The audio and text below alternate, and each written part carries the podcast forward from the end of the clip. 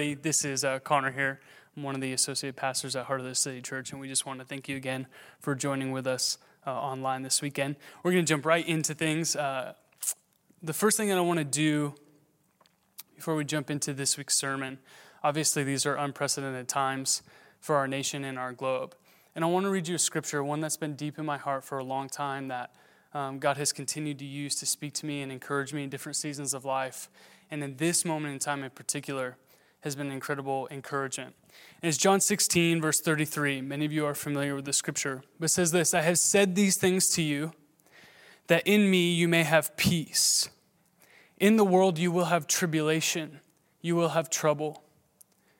But Jesus says, Take heart, I have overcome the world. To be honest, that uh, phrase, take heart, is not my favorite translation of it, although we've translated it. That word in the Greek is tharseo. And what that word means is to be of good courage. Jesus, our God and our Savior, knew that we would go through times like this. And He was so good to us, and He is so good to us. And He said, You'll have times like these, times of trouble. And I don't want to exaggerate it too much because I don't need to, but we are in a time of trouble. But we can be of good courage. As Romans 8 says, the same spirit that lives in Jesus that raised Christ from the dead. It lives in you and I. We have the Spirit just in the same way that Jesus overcame the world to do everything we can with all that's in, it, all that's in us in this time in history to be of good courage and to overcome the world. We are followers of Jesus, and the way of Jesus in the time of crisis is the way of courage. And that's who we're going to be. No matter how hard it gets, no matter how long it takes, we're going to be people of good courage. Amen. Amen. We're going to jump right into uh, this week's sermon. If you're taking notes, uh, you can write down the title Time to Go to Work. Time to Go to Work. And if that feels ironic right now, uh, we will unpack what that means. And I think by the end of this, you'll be uh, full of courage as to what that really means time to go to work. We're in a series called The Art of Being Human. Just a real quick recap. recap. In week one, Craig talked about um, uh, this idea of it's enough. And we see this rhythm early on in the scriptures in Genesis chapter 1 that God created, God created, God created, then He rested. And He knew when it was enough. He knew when it was time to stop. And we all need a time to stop. And even in some ways, we're forced into that in this moment in time. But we have to know when it's enough. And then in a real progression with this idea that it's enough, Pastor J.O. picked up last week and he talked about resting. And he invited us into the rest of Jesus. And it's a beautiful time. This week, in this idea of what it means to be human, we're going to look at the idea of uh, what it means to be a worker, to work, a good theology of work. What I want to do is start with um, a baseline. We're going to read in Genesis 1, verses 1 through 3. Uh, I'm going to read from the ESV. This is what it says. Genesis 1, verses 1 through 3. It says, In the beginning, God created the heavens and the earth. The earth was without form, and it was void. A darkness was over the face of the deep, and the Spirit of God was hovering over the face of the waters. And God said, Let there be light. And there was light. Two things quickly as we start. This is the baseline for our conversation tonight Genesis 1. This word without form in the Hebrew is tohu. And tohu really means uh, empty, it means darkness, it means chaotic. And that second word that we see as void is the word bohu, tohu and bohu. And that word, really, in its, uh, in its unpacking, means emptiness. It means a void. It means a wasteland. And what we see here in Genesis 1 through 3 is we see our God, the creator of the universe, he hovers, he's present over the chaos, he's present over the waste of the world that's without form yet, and he breathes into it, he speaks into it, he takes that chaos and he makes order, he makes life. And the first thing I have for you, especially uh, before we really get into some of the practical things about work and what it means to work in uh, the kingdom of God, the very first thing that we have to see, kind of as an overarching thought, is that we, like, like our Creator, our people, since we are created in His image, in His likeness, and we'll get to that as well. We are people like our God who see chaos and recognize the chaos for what it is and believe and hope and pray and act and ask God what it would look like for that chaos to come in to order.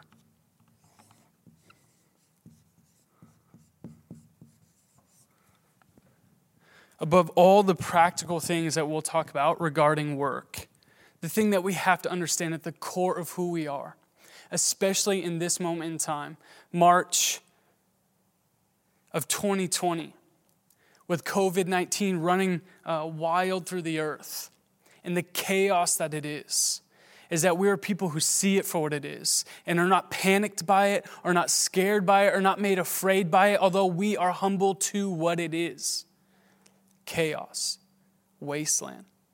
But we see and we ask God, God, what are you doing in the earth as you hover over it? Because we do believe that regardless of what's going on right now, that God is hovering over it. And we ask God, God, what is it that you're doing? And we wait for Him as He hovers to bring order to the chaos that is. So as we're going through this time, because it's a unique time to be talking about a theology of work, and I want to be sensitive to that. I want to be um, relative to this moment. The reality is, is regardless of the tasks and the responsibilities and the titles of our day in and day out work that we may have or might be in question here, and we'll talk about that, we have to understand that regardless of what our work is, we are people who see chaos and believe that God is bringing it into order. We see wastelands, we see death, and we bring, we believe that God is bringing and creating life.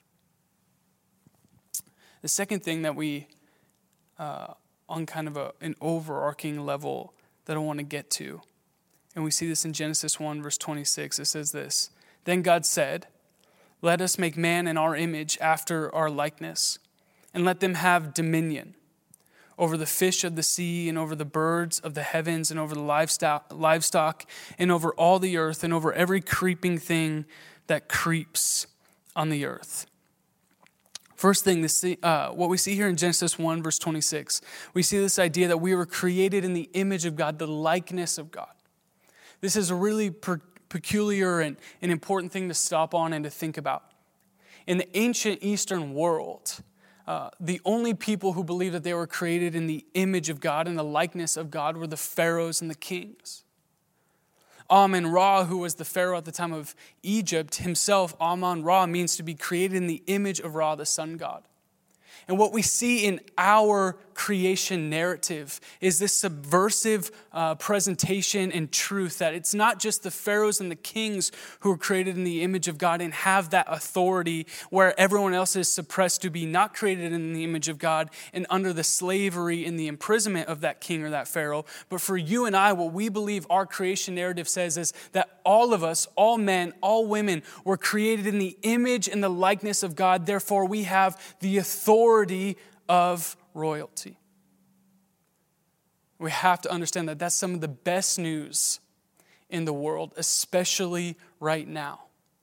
That you and I, no matter where you're at today, no matter what home you sit in or what your situation looks like, although those things are real, I want to be humble to those things. I'm not saying that that initially feels good or whatever it might be, but what we believe on a foundational level, on an overarching level, is that we are those who are created in the image of God. Kings and queens. And what we see, what we see, I'm writing royal identity here.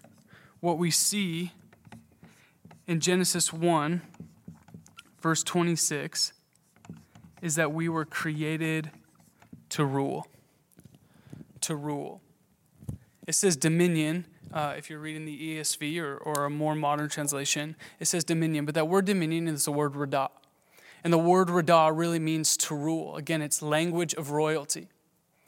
What we have to understand again, we're going to, as this progresses down, uh, we're going to look at some more practical things about work on a really, really ground level, but on a, on a, a bigger level We have to understand that we're people who, who see chaos and we, we believe that God is bringing order. We see death and we believe that God is bringing life. And we are the ones who partner with Him, created in His image and His likeness, all of us equally, different but equal. And we have the authority over the earth to partner with God to bring, to bring order from chaos, to bring life from death. Are you with me? I hope so. There's no one in this room right now, so I'm going to trust that you said on the other side of that camera that you're with me. Genesis 2, moving on. First thing, chaos to order. Chaos to order. Death to life. The second thing, royal identity. We're going to move on. If you want to turn to Genesis chapter 2. Genesis chapter 2. We're going to read verses 1 through 15. Genesis chapter 2, verses 1 through 15. I apologize for having my back on you. Just doing my best. Genesis chapter 2, 1 through 15. Genesis 2, 1 through 15. This is what it said Thus the heavens and the earth were finished, and all the host of them. And on the seventh day, God finished his work that he had done, and he rested on the seventh day from all his work that he had done. So God blessed the seventh day and made it holy because on it God rested from all his work that he had done in creation. Back to again what Craig said in week one God knew when it was time to say enough, he knew when to rest. These are the generations of the heavens and the earth, and they were created. In that day, the Lord God made the earth and the heavens, when no bush of the field was yet in the land, and no small plant of the land had yet sprung up for the Lord God had not caused it to rain on the land, and there was no man to work the ground. And a mist was going up from the land, and was watering the whole face of the, the ground. Then the Lord God formed man of dust from the ground, and breathed it into his nostrils the breath of life. In uh, the famous words of our fearless pastor, we're all dirtbags. And the man became a living creature. And the Lord God created, and the Lord God planted a garden in Eden in the east. And there he put the man whom he had formed. And out of the ground the Lord God made to spring up every tree that is pleasant to the sight and good for food. The tree of life was in the midst of the garden, and the tree of the knowledge of good and evil. Now listen to these following verses. And a river flowed out of the Eden to the water to water the garden. And there it divided and there it divided and became four rivers. The name of the first was the Pishon, and it was one that flowed around the whole land of Havilah, and there, and where there is gold. And the gold of that land is good. In my opinion, all gold is good. Bdellium and the onyx of stone are there. And the name of the second river is the Gihon. It is the one that flowed from the whole land of Cush. And the name of the river is the third, the Tigris, which flows of the east of Assyria. And the fourth river is the Euphrates. The Lord God took the man and put him in the Garden of Eden to work it and keep it. Now, a couple things going on right here. Verse 1 through 14. What I really want, especially verses 10 through 14, what uh, for you to look at and take notice of is we see this very natural, raw world. And then we see in 15 that God has put us in this natural, raw world to work it and keep it. What God is trying to get us to understand is that, again, we were people put in this world to rule and to reign, to have authority over the raw natural world, to work it and keep it. We take raw things and we bring structure and life and goodness and meaning to them. If you're a parent, you, you brought a human being into this world to work them and keep them. And I'm going to unpack what that means to work and keep here just in a minute. But you took something raw, something that was undeveloped, something that was infant in its being. And you did the work of God. You nurtured them and, and, and raised them and gave them uh, understanding as what it, in terms of what it means to be human to be created in the image of God, to be all that God has created them to be. That is what it means to work. If you're a, craftsman or a tradesman, you you've been given raw materials and you take pieces of wood and pieces of metal and pieces of cloth. And uh, if you're a digital tradesman or craftsman, you take the world that is technology and the internet, and you take all these things that are chaotic, even in some ways, and you bring order, you bring life, you bring, you bring beauty to them.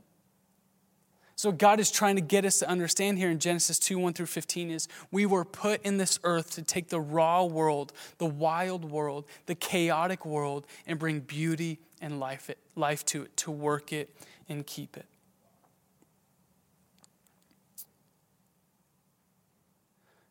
Work it.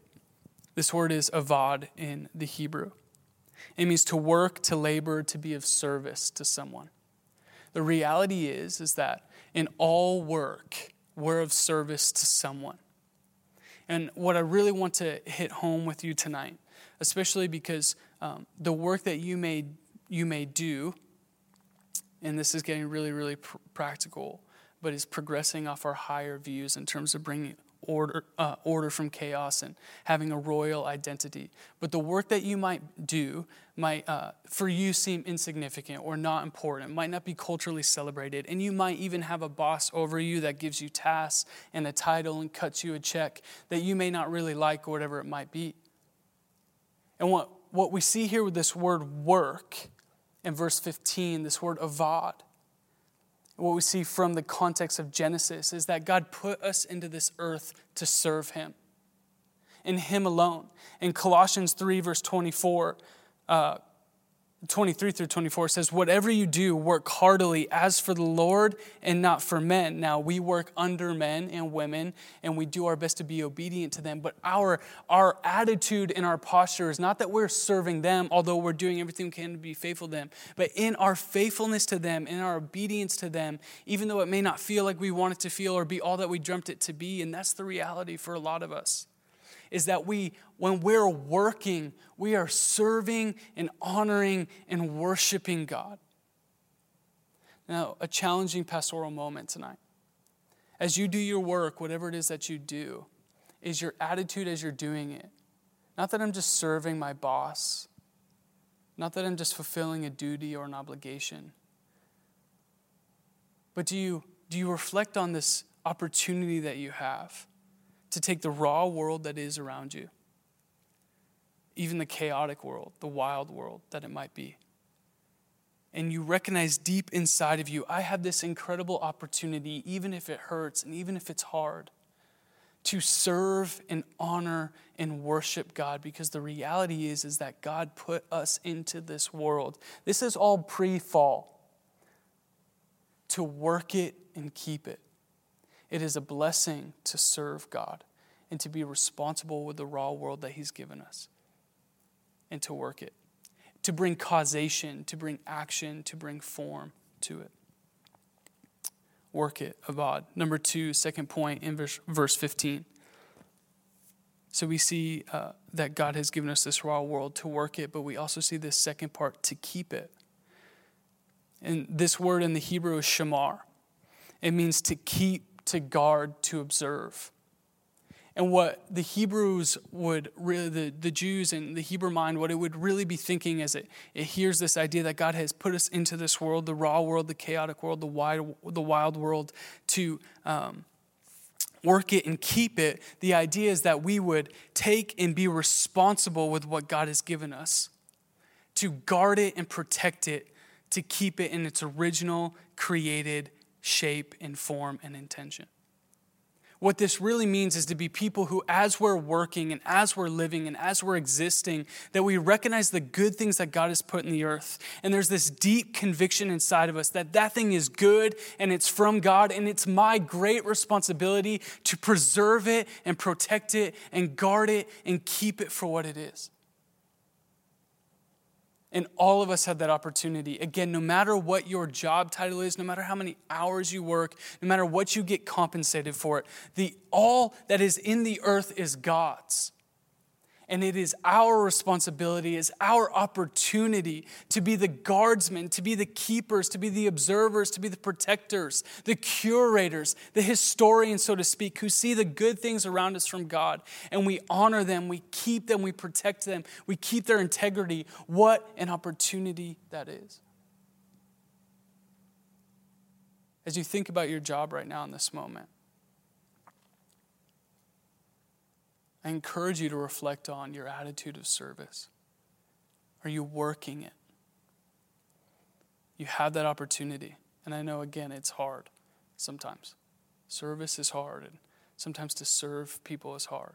Think about the life of Jesus. A lot of the times he was serving and he was working, and I can imagine, and we even see it in the moments that we do get to see, that it was not easy, but it was his great honor and his great privilege to serve. And then we also see him protect and keep and preserve. And this is what it means to work. Why is this so important? Let me read you another scripture, jumping ahead, where in the beginning of the scriptures, we're going to jump ahead all the way to the end, Revelation 22, verse 1 through 5. This is John's vision, his revelation of the new heavens and the new earth. This is what the Apostle John wrote Then the angel showed me the river of the water of life. Uh, as we read this, pay attention to this language. I think you'll see real direct parallels from Genesis 1 and Revelation 22. Then the angel showed me the river of the water of life, bright as crystal, flowing from the throne of God and of the Lamb. Through the middle of the street of the city, there's a physical, natural world. Also, on the either side of the river, we see these rivers again. We, see, we saw that in Genesis 2. And the tree of life, this is Genesis language, with its 12 kinds of fruit, yielding its fruit each month. Then the leaves of the tree were for the healing of the nations. No longer will there be anything accursed, but the throne of God and the Lamb will be in it. And his servants, his servants will worship him. They will see his face, and his name will be on their foreheads and the night will be no more. There will be there, they will need no light of the lamp or the sun, for the Lord God will be their light, and they will reign forever and ever. Now, that in and of itself is really, really good news in a lot of ways. But again, reflect back on Genesis 2. You see the language of the river and the tree, and you see uh, God there present with them. And even this idea that His name is on our foreheads, there's this reflection that's happening, this image, this likeness. But it says that we are His servants.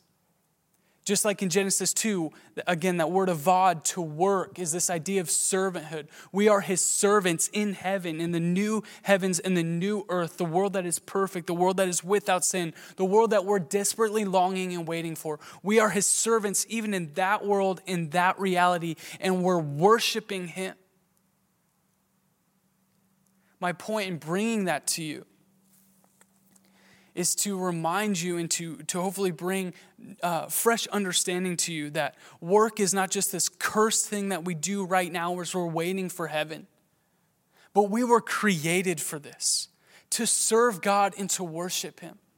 And in this life, work feels cursed sometimes. We see that. We see the fall. You can go back to Genesis 3. You can see the curse that is on work. But work is not a curse. Work was the idea of serving God and worshiping Him was before sin entered the earth. And it was a blessing. And it will one day again be a great blessing. It will be who we are. It is what it means to be human, to serve God and to worship Him. So, as you're working, no matter what it is in terms of task, again, or what title is given to you, or whether people really, really like your work and approve of it or criticize you for it, whatever it might be, my prayer for you is that something would go deep down inside of you, that through all of that, there would be this thing inside of you where your attitude is God, I get to serve you and worship you with all that I am and all that I do.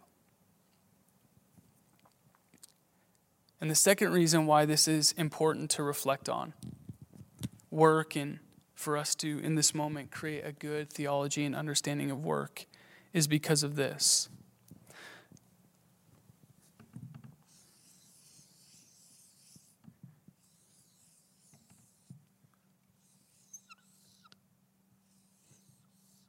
Eighty-nine thousand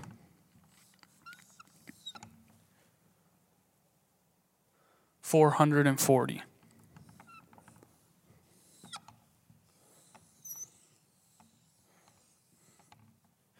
89,440. I'll say it one more time 89,440. 89,440 is the amount of hours you would work in a 43 year work career if you worked 40 hours a week. Now, if you work, that's just on average. We say that 40 hours is a normal work week. Uh, if we're being honest, for most of us, it's, it's much more than that. So let's just say you were working 50 hours a week for 43 years. You would work 111,800 hours.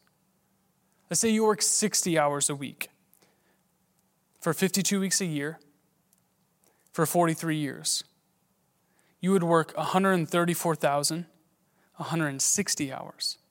Now, to put this in perspective, uh, I calculated if you were to come to church and you were to sit in an hour, let's say a two hour gathering, start to finish, and then you were to serve in another two hour gathering, we have this hope for our community that we would be people who we sit one, we sit and we worship and we uh, listen to the scriptures and we sing songs to God. And then in the same day, if we can, if we have the space and the ability, that we would serve one as well. So let's say you're here for four hours for 52 weekends a year for 43 years. That would be 8,944 hours. 8,944 hours.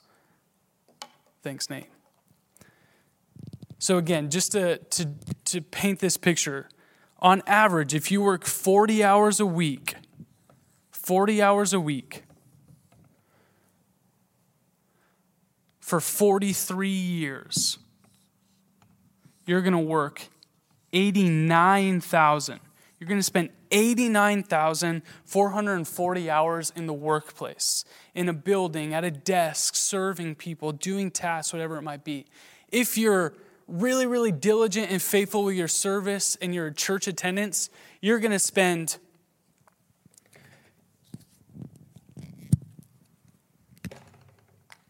you're going to spend I'm going to write it small because it's way smaller than this. You're going to spend 8,944 hours at church over a 43 year period. The discrepancy between these two is so drastic. Work, your job, and that could be at a nine to five, that could be as a freelancer, that could be as a mom or a dad full time. Church service and worship. The reason why I say that is so often we think that, and I don't know if it's anybody's fault in particular, but in our culture, when we think about our worship to God, we think about this and these hours. And what I want to say to you tonight and today is that this, your work, the time you spend in the office, the time you spend with your kids, the time you spend serving and volunteering, pretty much everything that you spend, other than your sleeping hours outside of this, is your worship as well. And I hope that there's this paradigm shift. This is super important. This is part of our role and our commitment and our responsibility to community in terms of our church family. But our work is our worship to God.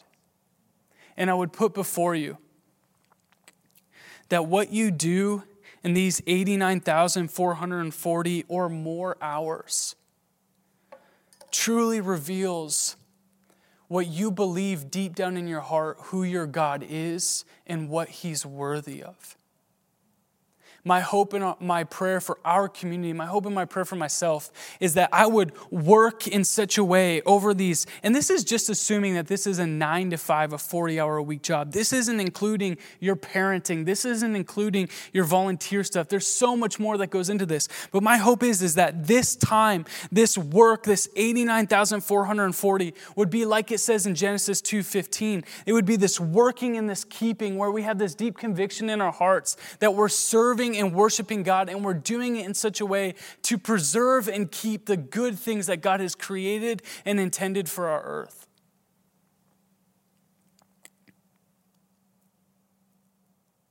What does this look like for you? And is that your conviction?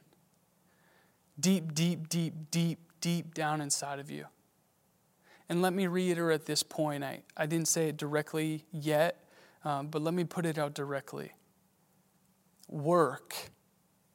Whatever happens in this time, whether it's more than this 89,440 or it's maybe less or whatever it might be, but the time that you spend working, the time that you spend serving, the time that you spend laboring, the time that you spend creating to provide is not a curse. It's a blessing. And it's not an obligation, it's an opportunity to worship God and to keep and to preserve the good things that He's given us in this world. A couple uh, perspective things as we move forward, and then we'll bring this to a conclusion. One, I want to hit back um, on this idea of service. Work is service. Our work is service. This is going to be really important for us to grasp here in this time, in this moment. With everything that's going on in our country and in our world right now, um, there's a lot of uncertainty in the future. And um, your work, in terms of your nine to five and the thing that provides a paycheck for you, and I don't say this to put panic or anxiety in you, quite the opposite. I say this to give you great courage but that could be lingering in balance. You may not have the work you thought you once had. And I'm not speaking that over anybody, but we have to be honest, that may be the reality. And regardless of whether we have our nine to five job and we have our paycheck or whatever it might be, we always have an opportunity to serve. And hopefully, on our best days and the best ways, our work, our nine to five, the thing we're compensated for is service. It's, it's worship, it's honor to God, and it's a service to others to uh, encourage them, to equip them, to build them up, to bring. Uh, great fruit to their life, so to speak, to make their world better, to make them better understand who God is and the, the image that He created them in. But if your work is in jeopardy, there's still going to be an incredible opportunity to serve. And you may not get compensated for it. You may not get celebrated for it in the way that we often want to be. But now more than ever, we are to be, regardless of what our work looks like, we are to be people who are not just looking for tasks and titles and responsibilities and nine to fives and certain compensation. We are to be people who recognize that I am created in the image of God. It is my great responsibility and my honor to recognize chaos and ask God how He's bringing order to it and do everything I can to partner with Him in service to bring life into that chaos. The second thing is mastery. You've maybe heard it said to be a jack of all trades and a master of none. Well, the quote is actually wrong. The quote is that we would be a jack of all trades and a master of one. There's this idea in the Hebrew language, and we see this in the Greek language in the scriptures, uh, that we would bring glory to God. And that word glory in the Hebrew is the word kavod. And the, the real meaning and understanding of the word kavod, the idea of God's glory, is that it's heavy, it's weighty, it brings awe to us, it provokes something inside of us that's just stunned by what lies before us. I think about Craig. Um, two weeks ago, he had the picture of uh, the David sculpture.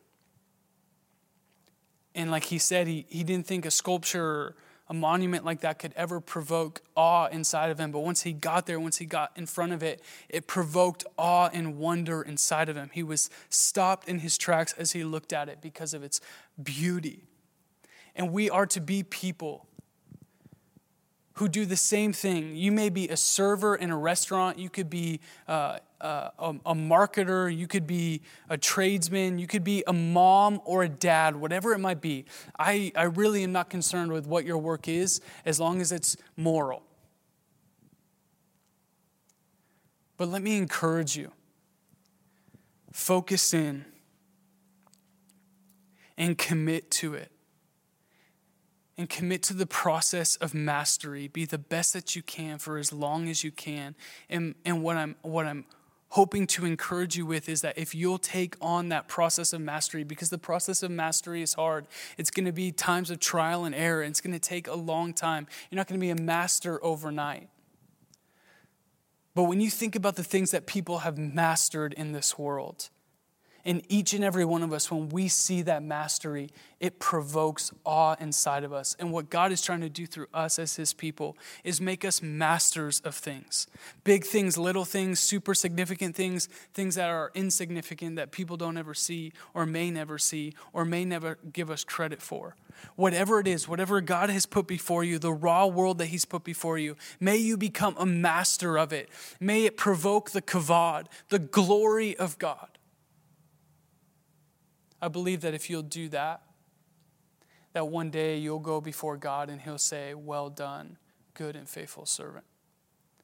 And you'll be satisfied now and then with your work. And then the third thing, I wrote this down as my third kind of perspective point. It all matters. All work matters. Some of you sitting on the other side of that camera and screen who work jobs that you think are insignificant, that are low on the totem pole, that you don't really like. You have dreams inside of you, you wish you could do something else. Maybe you're a waiter, maybe you're a laborer, maybe you're a, a government worker. Maybe your job is, you know, you're a dumpster driver, you're a whatever it might be. It's dirty, it's messy, it makes you smell. Your work matters. It matters to God, it matters to us. And I want you to know that. I need you to hear that from the bottom of my heart. I often think about, I go to restaurants and, and I see garbage trucks drive by and I see all these different things and I see the people who are out there laboring and serving. And I often think to myself, I'm so lucky. I get to do what I get to do and I get to do what I get to do which in a lot of ways is very privileged and very luxurious and i say that humbly but i get to i get to be who god has created me to be because you have embraced whether you've liked it or not who god has created you to be and you've been faithful with working the work and the job and the labor that he has given you and as someone who's got to serve in vocational ministry and who's going out into the business world, I just want to say thank you to you. And to say your work matters. Whether you're waiting tables or digging ditches or whatever it may be, this is what it says in Psalms 24. Psalm 24. It says, The earth is the Lord's and the fullness thereof. If there is dirt under your feet and people around you and a shovel in your hand or whatever it may be, that earth, that space is the Lord's and you are His. You have a royal identity, you have authority, and you get to work it and you get to keep it. And I just want to encourage you, no matter how hard it gets, no matter how thankless it gets at times, maybe you will never be rich as a result of it. Your work matters. And it's important to God. And you get to partner with Him just like anyone else to play a, ro- a, to play a part and a role in restoring and redeeming creation.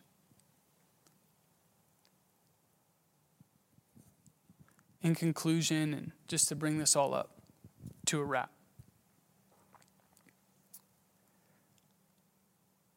the title of this message is Time to Go to Work.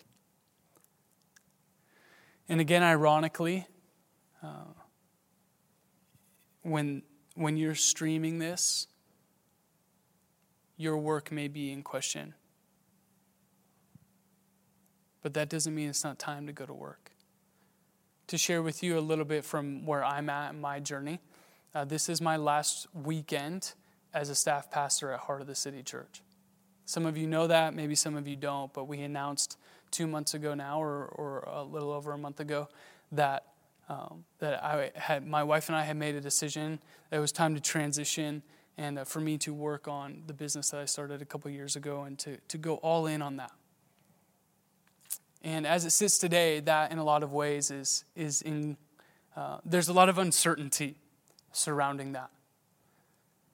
But I stand here before you as someone who is very much in, uh, if you're sitting there and you're wondering if your work is going to be there when you get to to your workplace on Monday or a couple weeks from now, whatever it might be. Maybe you're a small business owner or your industry has been thriving, but now it, it seems um, in question. That there's work for you to do. I believe without a shadow of a doubt in my heart, no matter what uh, my title is, no matter what my job is, no matter what compensation I have, that I was created in the image of God and there's no crisis that's going to hold me down. There's no crisis that's going to deter me. That I'm going to step into the fullness of what God has for me as a server and a worshiper. And I'll put my hands to whatever raw material, natural world I can. And I'll do everything I can to bring beauty and life in order to it. And right now, in this time, uh, things might look pretty different in the future, and, and we don't know exactly what it looks like. And I'm, I'm here to, I don't want you to speculate too much. But I would pray that you would do this, that you would sit and you would reflect and you would dig down deep and you would make a commitment in your heart, no matter what lies before me, that I will serve and I will worship and I will get up because there's work to be done. And I get to partner with God to bring order from chaos, to bring life from death, to take the raw material world. Hey, our raw material world is going to look different. Like I said, I've said that many times now. I don't need to say it again. But we get to we get to work it and keep it. We get to serve and guard and preserve the good things that God has put in the earth. And there are still really, really good things in this earth that need to be kept and preserved. And we have an incredible opportunity now to do that.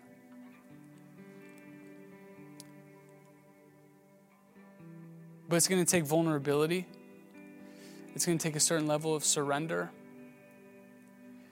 It's going to take each and every one of us, one, leaning into each other, but even more than that, leaning into God and trusting in Him. And if you're sitting on the other side of that screen and that camera, I want to give you an invitation right here in this moment. This is my altar call to you. Especially if you're in the middle of crisis right now, whether that's in your body or in your mind, or uh, you have all this worry and panic and fear over your business, but especially if you're on that other side of that screen and you, you tuned in tonight, not a believer in Jesus, or maybe you once were, but you've gone really, really far. But you sense God, even in your home right now, stirring something inside of you, not because I'm an eloquent speaker or, the music or anything, but you sense deep, deep, deep deep down inside of you that even in the midst of this chaos and this crisis and just where we're at as a people in this world today, you sense God that He is good, that He's wanting to bring order, that He's wanting to bring life, and you need to surrender to Him. If that's you today, one, I just want to encourage you this make that decision, make that commitment. That's not just coincidental, that's not just these feelings or these emotions. I believe that the Spirit of God, in the same way that we saw the Spirit of God hovering over the deepness, over the void, over the tohu and the bohu in Genesis 1, God is hovering over you today to heal you, to save you from crisis and chaos, to bring order and life. And if that's you, one, I'm going to pray for you. But even more than that, I so encourage you right now in this time respond to God's hovering, respond to God's presence. He wants to pull you out, and all you got to say is, God, I surrender. You can pull me out. You can take me. You can bring order to my chaos. You can bring life to my death. Make that commitment. I want to pray for you right now if that's you. God, we pray that even in their home right now, wherever they're watching this, that your spirit and your presence would be with them. We pray that you bless them now in Jesus' name. I pray that you would begin to bring life, that you'd bring to, begin to bring energy to their body, you'd bring, begin to bring joy and hope, that it would just begin to well up in their soul. I pray for their mind, God, that they'd just see things differently even now that their perspectives and their paradigms on the world would just begin to shift. We pray uh, for their soul, for their heart, things that they have been uh, maybe things that have been wounds and scars and just pain and brokenness. I bring I pray that you bring comfort and healing to them right now in Jesus name. In Jesus name. In Jesus name. Amen. Um, if that's you, what I'm hoping you're recognizing and what I'm invi- again what I'm inviting in you into just to make it clear uh, is if you've been living your own life, going your own way as your own God, that you would say this is not the way for me. This is chaos. But I'm ready to if you're going this way, your own way, your own life, your own God, I'm ready to turn to God and walk in the life that He has for me. If that's you and I was just praying for you and you just received that prayer and, and you're making that commitment, that decision to turn. The word that we use in, in the Christian world and in the church is repent. But it's really just turning from your way to God's way. If that's you, uh, there's going to be something that pops up on your screen. It says, uh, Amen at the Heart CDA. Because we're not in person this weekend, we want to still be able to create a space for you to take a next step so we can help you walk in this new life that God has for you to go from chaos to order, from death to life. So if that's you, and whatever it might be, if anything, maybe you have a prayer request, but especially if you're here and you you you tuned in and you you feel like God is prompting you to change, to turn, to go from chaos to order, from death to life, please email us. Give us your name, tell us your story, give us your contact information. We want to help you take the next step, you're going to need community. You're going to need a group of people who are going to cheer you on, who are going to listen to you, who are going to talk with you, to process with you, all those things. We want to be those people for you. We love you sincerely. We really, really do. And we're so excited for what God is doing in your life. Last thing, just in closing, to Heart of the City Church. Number one, may we be people of great courage in this time incredible courage. Right now, in some ways, that means uh, being courageous enough to, to stay in, to slow down, and to isolate in some ways. But we're doing that because we believe it's the wise thing. We believe that it's the loving thing. But whatever it might be, because that time will pass and then we're going to be we're going to need to be incredibly courageous to do other things but regardless of whatever whatever it may be i just pray a spirit of courage to you now that god's courage and his strength and his fire would begin to uh, begin to burn deeply inside of you. And the second thing may we be a people of peace.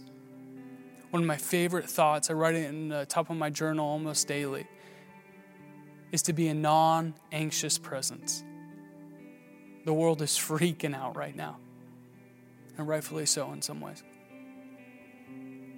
But we believe that God is above it all. We believe that He's aware, that He's hovering over it, and He's waiting to bring order.